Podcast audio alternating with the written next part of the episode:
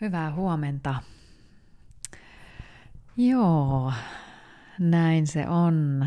Maanantai-aamu jälleen, ainakin täällä päässä. niin, se voi olla, että kuuntelet joskus myöhemmin näitä, mutta ei se mitään. Se ei haittaa ollenkaan. Joo, maanantai. Mm, mulle on maanantai ollut joskus hyvin semmoinen kun siitä aina puhut, on puhuttu, että maanantai voisi olla semmoinen ankea päivä. Mutta tota, mä itse asiassa jossain vaiheessa, kun oli se, tai on aika semmoinen yleinen käsitys siitä, että äh, maanantai, aina maanantai. Näin, että se on maanantai ja sitten taas tästä tää alkaa tämä sama laulu ja maanantai on se, niinku se huono päivä. Mutta Mä tein jossain vaiheessa semmoisen täyskäännöksen tähän ajatteluun ja mä ajattelin, että maanantai on aina hyvä päivä. Ainahan se ei ole näin, mutta tiedät varmaan mitä tarkoitan. Että siihen yleistävään käsitykseen siitä maanantaista niin ei tarvi sujahtaa. Vaan voi ajatella, että hei, uusi viikko. Mä voin tässä tämän, tällä viikolla saada vaikka mitä kaikkea hauskaa aikaiseksi – tässä voi tapahtua vaikka mitä kaikkea mieletöntä uutta. Ja ensimmäisen työpäivänkin viikosta niin voi ottaa ihan suht rauhallisesti ja mietiskellä asioita, vaikka se olisi täynnä kiirettä ja touhua ja vaikka mitä, niin ei tarvi ehkä ottaa niin kauhean vakavasti niitä asioita. Sitten taas, jos on ei työpäivä, on vaikka lomautettu päivä, niin voi ajatella siitä viikosta, että mitäpäs tällä viikolla, voisi, voi silloin maanantaina esimerkiksi kehittää erityyppisiä asioita, että miten pärjää siitä viikosta eteenpäin. Jokaiselle päivälle jotain pientä tekemistä. Jotain semmoista uutta. Hmm. Jokainen päivä menee kohti uutta tulevaa, jonain päivänä se parempi päiväkin tulee. Vaikka ei maanantais mitään vikaa. Jotenkin mä oon niin kuin oppinut ajattelemaan, ajattelemaan siitä maanantaista. Mä tykkään, kun mä tykkään tehdä asioita, mitä mä teen nykyään aika paljon. Ei oikeastaan, mä en oikeastaan edes tuhlaa energiaani semmoisiin asioihin ollenkaan, joita mä en tykkää tehdä. Toki mun työssä on jotain semmoisia asioita, jotka ei ole kivoja, mutta mä tiedän, että okei, ne, ne kuuluu tähän, tähän juttuun. Mä en esimerkiksi tykkää, sanotaanko, että mä joudun tekemään vähän Twitter-työtä ja mä en tykkää Twitteristä ollenkaan. Mun mielestä, mun mielestä Twitter on ihan tyhmä paikka. mutta silti mä joudun sitä tekemään. Mutta mä, mä en siitä synkisty. Ja näitä somekanavia, jos miettii. Mä oikeasti Instagram on mun mielestä ainoa semmoinen kiva kanava. Kaikissa muissa kanavissa, LinkedInissä esimerkiksi ihmiset, ne, ne tyrkyttää itseensä ihan hirveästi. Facebook on semmoinen, että siellä to, ihmiset alkaa länkättämään ja sitten Twitter on semmoinen riidanhaastajien paikka. Eikö se ole? Musta se on vähän semmoinen, niin Instagram on semmoinen mukavan leppoisa ja lempeä. Siellä voi siellä voi rauhassa. Sen takia minä siellä olen, koska se on kiva ja positiivinen ja siellä ei, siellä ei ihmiset törkeyksiä lauo. Tai ehkä ne tekee sitä, mutta mä en ole ainakaan huomannut. Joo, tahdon voimasta mä ajattelin tänään puhua. Se on se, kun mä oon puhunut siitä elämänvoimasta, mikä mussa tuolla sisimmässä on, niin mm, kyllä mä luulen, että osittain siellä on myös sellaista niin kuin järjetöntä tahdonvoimaa, mikä mulla asustaa tuolla sisimmässä, että mä en anna periksi asioille. Mä saatan joksikin aikaa, niin kuin mä oon sanonut, että saatan niin kuin joksikin aikaa jäädä semmoiseen tiettyyn lamaantuneeseen tilaan, ja sitten niitä huonoja päiviä tulee. Mutta siellä on semmoinen niin kuin kummallinen se tahdonvoima, joka, joka saa mielettömiä asioita aikaiseksi. Toki mä ajattelin, että mä olisin aloittanut tämän jakson tänään sillä, että mä kerron, että mihin mä tarvitsen sitä tahdonvoimaa, koska tämä asia mulla nyt lipsuu jonkun verran. Se on lipsunut tässä nyt tämän syksyn aikana mä huomaan. Mä huomaan, että mulla on tietyt tietyt housut, että alkaa tuntua vähän kireältä. Tiedät, mistä puhun. Ja tota, mm, mä en ole kauhean perso makeelle, mutta jostain syystä mä huomasin tämän rakkaushuoleni aikana, niin mä annoin itselleni luvan ostaa suklaata. Ja mä ostin sitä joka päivä. Ja se on jäänyt mulla vähän päälle. Ja nyt mä huomasin esimerkiksi, nyt kun on alkanut tulla pimeä, vähän kylmemmät ilmat, sitten tähän liittyy tietysti se hyvin vahvasti, että kun mä urheilen paljon, niin mä tarvitsen tosi paljon energiaa. Niin sitten mä huomaan sen, että mulla varmaan tulee semmoinen energiavaje. Ja mä en ole nyt syönyt tarpeeksi tässä syksyllä, että tämä niin, kuin, niin kutsuttu sään vaihtelu vaikuttaa myös tosi paljon tähän elimistöön sillä tavalla, että koska kesällä mä syön paljon kevyemmin, niin nyt kun tulee kylmät saat ja sitten mä liikun, niin mun elimistö jotenkin tarvitsee vähän lisää sitä energiaa. Niin mä en ole sitä antanut sitä energiaa. Ja siinä on myöskin se, että mä oon sitten vähän niin kuin lohduttanut itseäni, ihan selkeästi lohduttanut itseäni sillä, että mä oon ensin ostanut sitä terveellistä tummaa suklaata, mutta sitten mä oon lähtenyt vähän lipsumaan. Ja nyt esimerkiksi tämän viikonlopun aikana, tämä ei ole paha asia, mutta eikä paljon ja joku varmaan nauraa, että herra jestas, minkälaisia määriä sä syöt, mutta että toihan on ihan naurettavan pientä. Mutta kun antaa itsellensä koko aika luvan, siitä tulee tapa ja sitten se alkaa vaikuttaa. Ja se vaikuttaa siinä, että sitten se vyötärö alkaa siitä pullistumaan. Vaikka minä nyt mikään iso ihminen olekaan. Mutta mä oon siinä, siinä kohti tarkka, että, että kun mä huomaan, että sitä alkaa sitä kiristystä niissä housuissa tapahtua, niin mä nappaan siihen yleensä sitten heti kiinni ja siihen tarvitaan tahdonvoimaa. Mutta se on aina semmoinen rutistus. Ja mä huomaan nyt esimerkiksi tämän viikonlopun aikana, että perjantai, ja perjantai on mulla yleensä ollut semmoinen karkkipäivä, että mä en muina viikonpäivinä syö mitään karkkia, mitään makeeta, ja mä pystyn aina, on aina pystynyt säästämään siihen, että, että perjantai on mulla karkkipäivä, vaikka mä syönkin tummaa suklaata mm, lähes tulkoon joka päivä. Ja tumma suklaa on mun, mun mielestä semmoinen, että sitä ei voi lukea karkiksi. Se ei ole niin kuin, se on terveyttä. Se on meidän, meidän elimistölle ja sydämelle hyväksi. Niin sitä voi syödä muutaman palan, niin se suklaa itse asiassa on semmoinen, että se vie sen, sen kauhean makeen himon pois, sit kun se on tarpeeksi tummaa.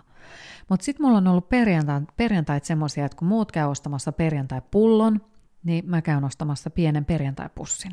Ja sen mä oon niin kuin sallinut itselleni, tai jotain muuta makeista. Ja se on ollut vähän niin kuin semmoinen viikon lopetus.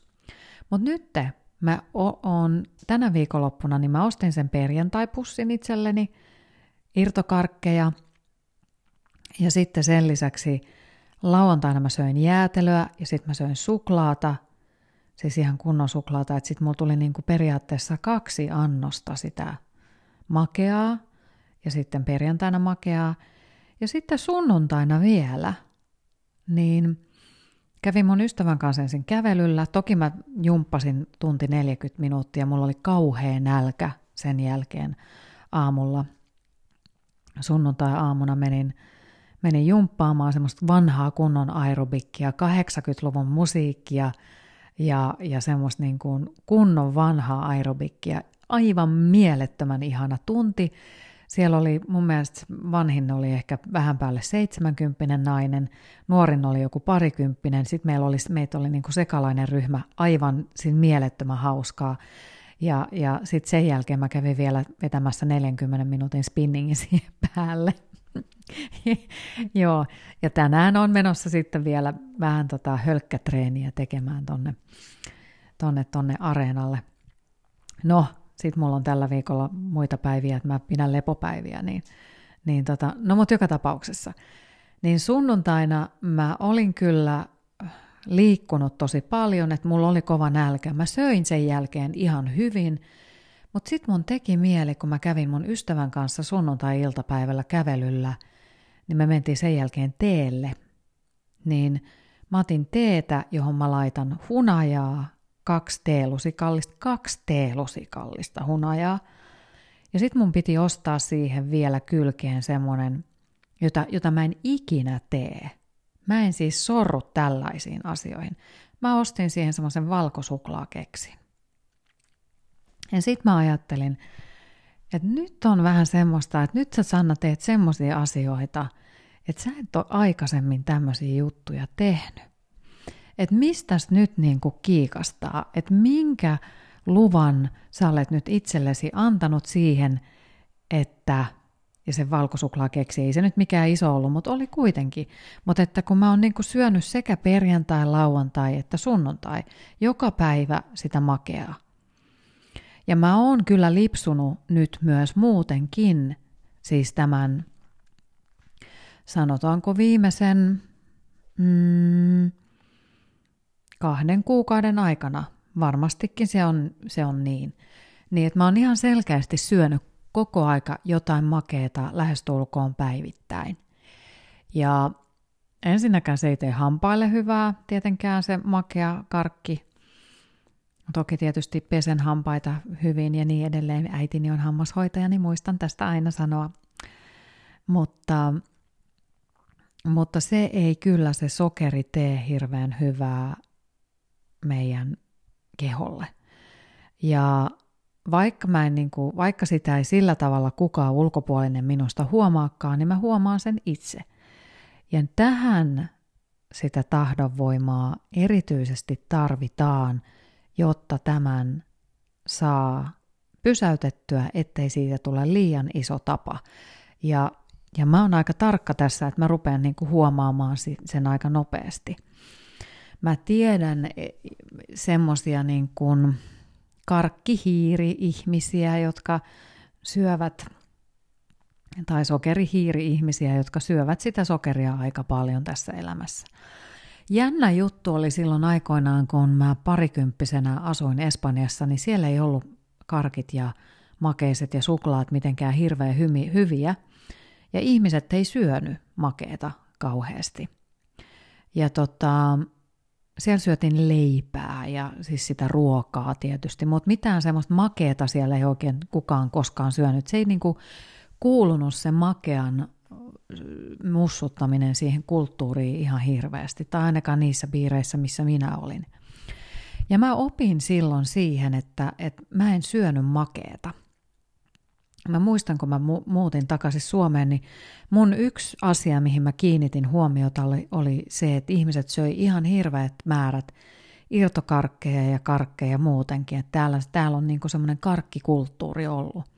Ja sitten mun yksi miesystävä oli semmoinen, sen jälkeen suomalainen, joka sitten meillä oli tapana sitten katsoa esimerkiksi leffoja viikonloppuisin ja me saatettiin ostaa tosi iso läjä irtokarkkeja ja sitten me syötiin niitä – No siellä silloin vielä sen ikäisenä, että se, se oli ihan sama mitä sä söit, niin se ei tuntunut missään eikä näkynyt missään.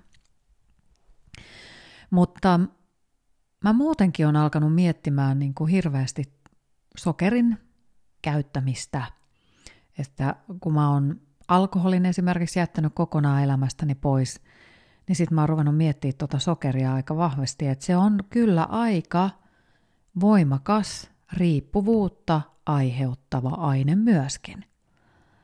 Koska onhan se mielihyvää tuottava, kun sä syöt jotain makeata, niin kyllähän siitä tulee semmoinen ihana mielihyvän tunne ja kyllähän suklaasta tulee. Mutta että kun sitä pystyisi vähän, niin se ei ole niin pahasta. Enkä mä nyt niin hirveitä määriä syö, eli se mun irtokarkkipussi perjantaina ei se mikään iso ollut, mutta se oli niinku semmoisen pienen pussin kokoinen pussukka. Että se tahdon voima tässä asiassa, nyt mä kerron ne oman heikkouteni, että minulla on tämmöinen heikkous olemassa. Toki se varmaan kertoo paljolti siitä, just siitä energiavaajasta, että liikkuu niin hirveästi, että sitten tekee mieli jotain makeeta ja nopeata makeeta, mutta mä en tiedä, mm, kun mun teki mieli sitä siltikin, vaikka mä olin syönytkin. Ja kyllä mä ajattelin, että nyt mä rupean, niin tämä viikko on se viikko, kun mä rupean nyt sitten tekemään jälleen niin, että mä pidän sen karkkipäivän silloin perjantaisin, mutta muina päivinä minä en syö karkkia, paitsi sitten tietysti, jos mulla on sitä tummaa, tummaa, tummaa suklaata, joka on melkein se, sitä 86 prosenttista. Niin semmoista. Mutta joo, en tiedä tunnistatko tällaista. Mä oon tämmöisellä sivustolla kuin mielenihmeet.fi ja täällä on artikkeli nimeltä Viisi tahdonvoimaa vahvistavaa tekniikkaa. Aloitan sitten maanantaina. Olet varmasti ajatellut näin useammin kuin kerran. Olipa sitten kyse painonpudotuksesta, tupakoinnin lopettamisesta tai uuden, esimerkiksi työhön tai kouluun liittyvän projektin aloittamisesta, on helppoa asettaa päivämäärä tavoitteen aloittamiseksi, mutta tahdonvoiman ylläpitäminen on vaikeaa. Motivaatiosi ja hyvät aikeesi saattavat haihtua ajan mittaan.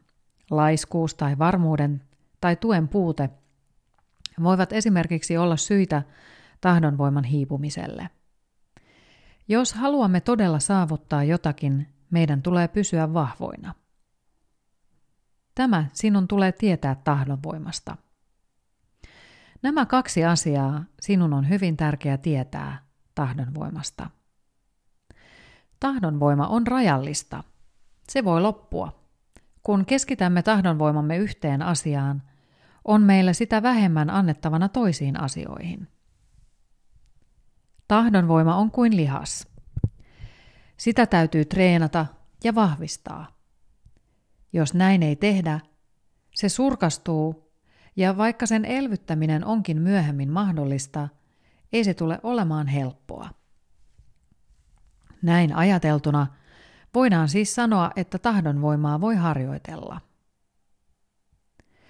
Tahdonvoima on se voima, joka tekee aikeistasi totta. Tahdonvoima auttaa meitä taistelemaan velttoutta vastaan. Jos ajattelemme, ettei meillä ole tarpeeksi tahdonvoimaa, itsetuntomme romahtaa. Paikkaamme sitten huonoa itsetuntoamme kuvittelemalla ja vakuuttelemalla itsellemme, että myöhemmin tulemme onnistumaan asiassa, jossa emme nyt onnistuneet, aivan kuin asian ajatteleminen saisi sen tapahtumaan. Mutta ei se mene niin. Mikään ei tule ikinä tehdyksi ilman siihen vaadittavia ponnisteluja. Noudata seuraavia tekniikoita vahvistaaksesi ja kasvattaaksesi tahdonvoimaasi. 1. Tunnista tahdonvoimasi rajat. On olemassa tilanteita, joissa tarvitsemme kaiken omaamamme tahdonvoiman. Tällaisissa tilanteissa päätämme tehdä kaiken, josta olemme unelmoineet. Lähteä salille, pudottaa painoa, lopettaa tupakointi, lukea kirjan viikossa, aloittaa blogi ja kirjoittaa sitä joka päivä, kokata päivittäin, viettää enemmän aikaa perheen kanssa. Lista voisi jatkua loputtomiin. Jo edellisen lukeminen oli uuvuttavaa, eikö niin? Kuvittele, miltä tuntuisi aloittaa tuo kaikki samana päivänä. Projektit tulisi aloittaa yksi kerrallaan. Sinun on ollut tarkoitus tehdä jotakin jo vuosia. Ei väliä, kuinka energiseltä sinusta juuri tällä hetkellä tuntuisi, mutta jos energian ylläpitäminen tuntuu hankalalta jo yhtä projektia varten, kuvittele, että jakaisit sen vielä useamman projektin kesken. 2. Aloita pienistä asioista. Jopa vain yksi projekti voi olla joskus liikaa. Kun aloitat uuden projektin pikkuhiljaa, se auttaa sinua jaksamaan sen parissa pitkäjänteisemmin ja alat tottua ajatukseen hetki hetkeltä. Kyseessä on vähän sama asia kuin jos lähtisit salille ja antaisit kaikkesi jo ensimmäisenä päivänä. Parin päivän päästä kykenisit hädintuskin enää liikkumaan. Kun saavut, saavutat jonkin projektiisi kuuluvan päämäärän, siirry seuraavalle tasolle. Pikkuhiljaa tämä uusi tapa alkaa muodostua kiinteäksi osaksi elämääsi, ja tällöin sinun ei tarvitse enää tehdä niin suuria ponnisteluja sen ylläpitämiseksi. 3. Vältä negatiivisia vaikutteita. On olemassa aina ihmisiä, jotka palavat halusta päästä kertomaan sinulle, että et pysty johonkin tai että jokin ei ole sinua varten.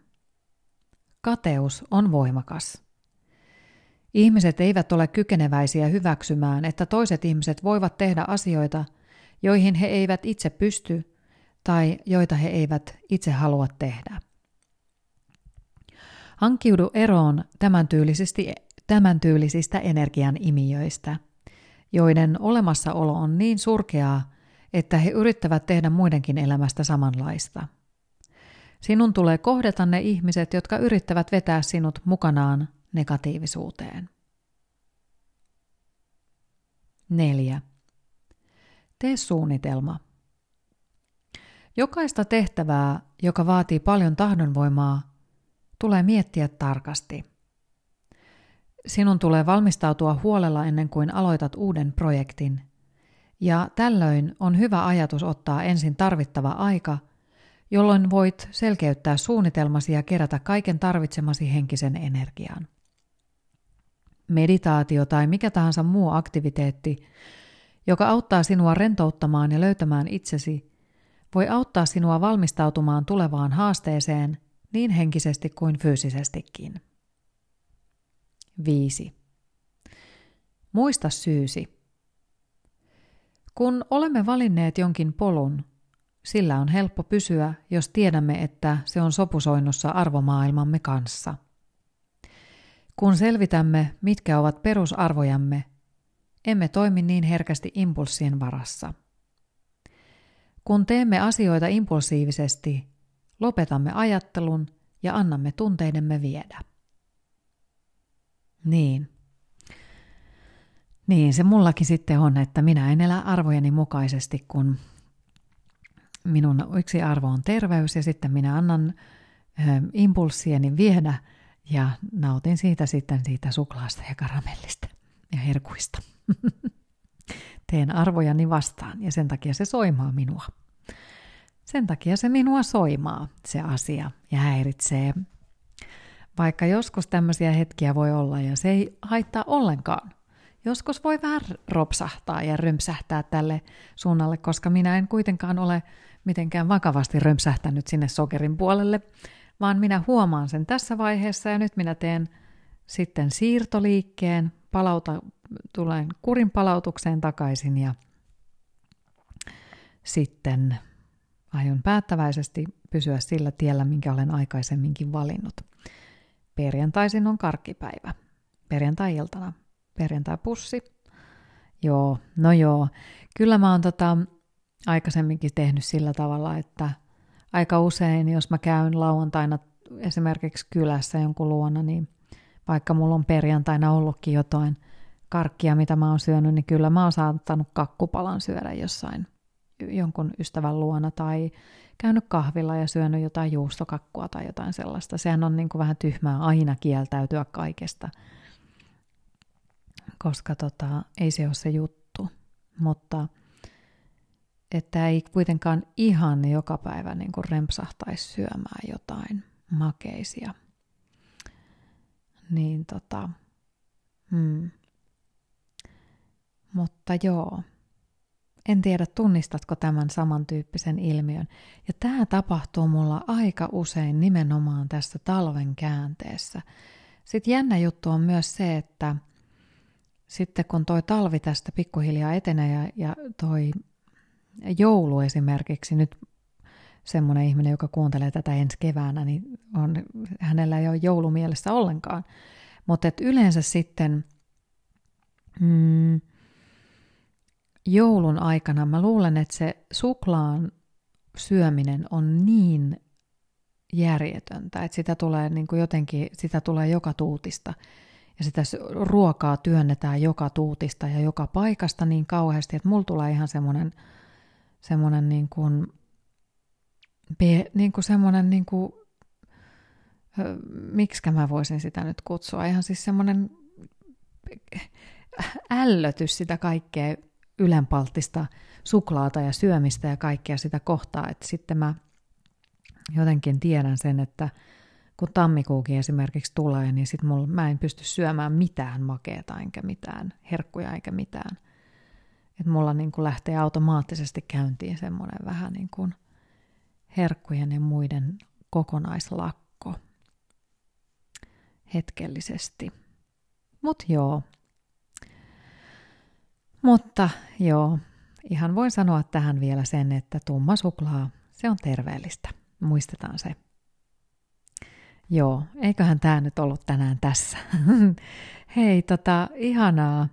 Mm, vähän enemmän energiaa saan kyllä näihin, näihin juttuihin nyt, kun teen, en tee näitä ihan joka päivä.